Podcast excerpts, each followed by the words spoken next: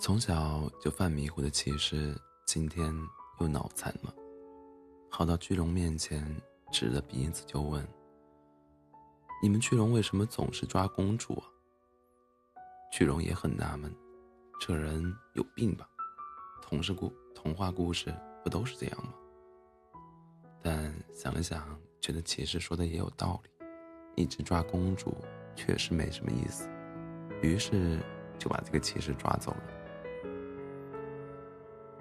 巨龙带着骑士回到龙窟之后，双眼放光的开始数自己洞窟里的金币。骑士也从未见过这么多金币，满是惊讶的问巨龙：“你哪来的这么多金币？这还不是抓公主换的？一个公主能换一万金币呢。”巨龙说完之后就不再搭理骑士了。骑士最后也实在无聊了。就和狗巨龙一起数金币。巨龙等着别人来救骑士，到时候金币一枚，公主呢能换一万，那这个骑士就换五千吧，美滋滋呀！骑士也以为会有人来救他，所以他也安心的待在洞窟等人来救他。在巨龙外出寻找食物的时候，骑士就把巨龙的洞窟收拾得干干净净，把那些金币和宝物放得整整齐齐。巨龙无聊的时候还会叫上骑士，一起去远方探险。下雨的话，就在洞窟里一起数金币。只是几个月过去了，居然一个来救骑士的人都没有。巨龙跑到城堡里，偷偷一打听，原来根本就没人发现骑士被抓走了。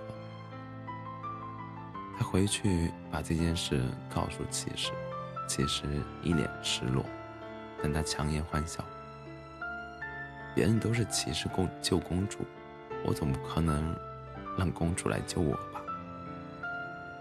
巨龙就说：“那你自己回去吧，反正……”你对我也没啥用。其实摇了摇头，这样回去也太丢脸了，就让我在这儿慢慢等吧，总会有人发现我不在了的。巨龙眼里又突然亮起了光，他跑去城堡，抓了一个公主回来，这样等别人来救公主的时候，就能一起把骑士带回去了。只是不知道为何，巨龙。心里一阵失落。那个公主是国王最小的女儿，她被抓来之后被巨龙吓得不轻。可是她一眼就看到了龙龙窟里的骑士，立刻冲了过去，躲到骑士的身后，和骑士显得极为亲密。骑士看到巨龙抓的公主是和自己一起长大的小公主，大声斥责巨龙，并要求。把公主放了，巨龙心里一顿委屈。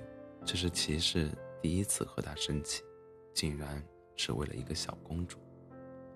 他朝骑士大吼道：“那你和你的公主一起走吧，你们去过幸福的生活吧。”说完，巨龙眼里就泛起了泪花，只是很快又消失不见了。骑士就这样真的和公主一起走了。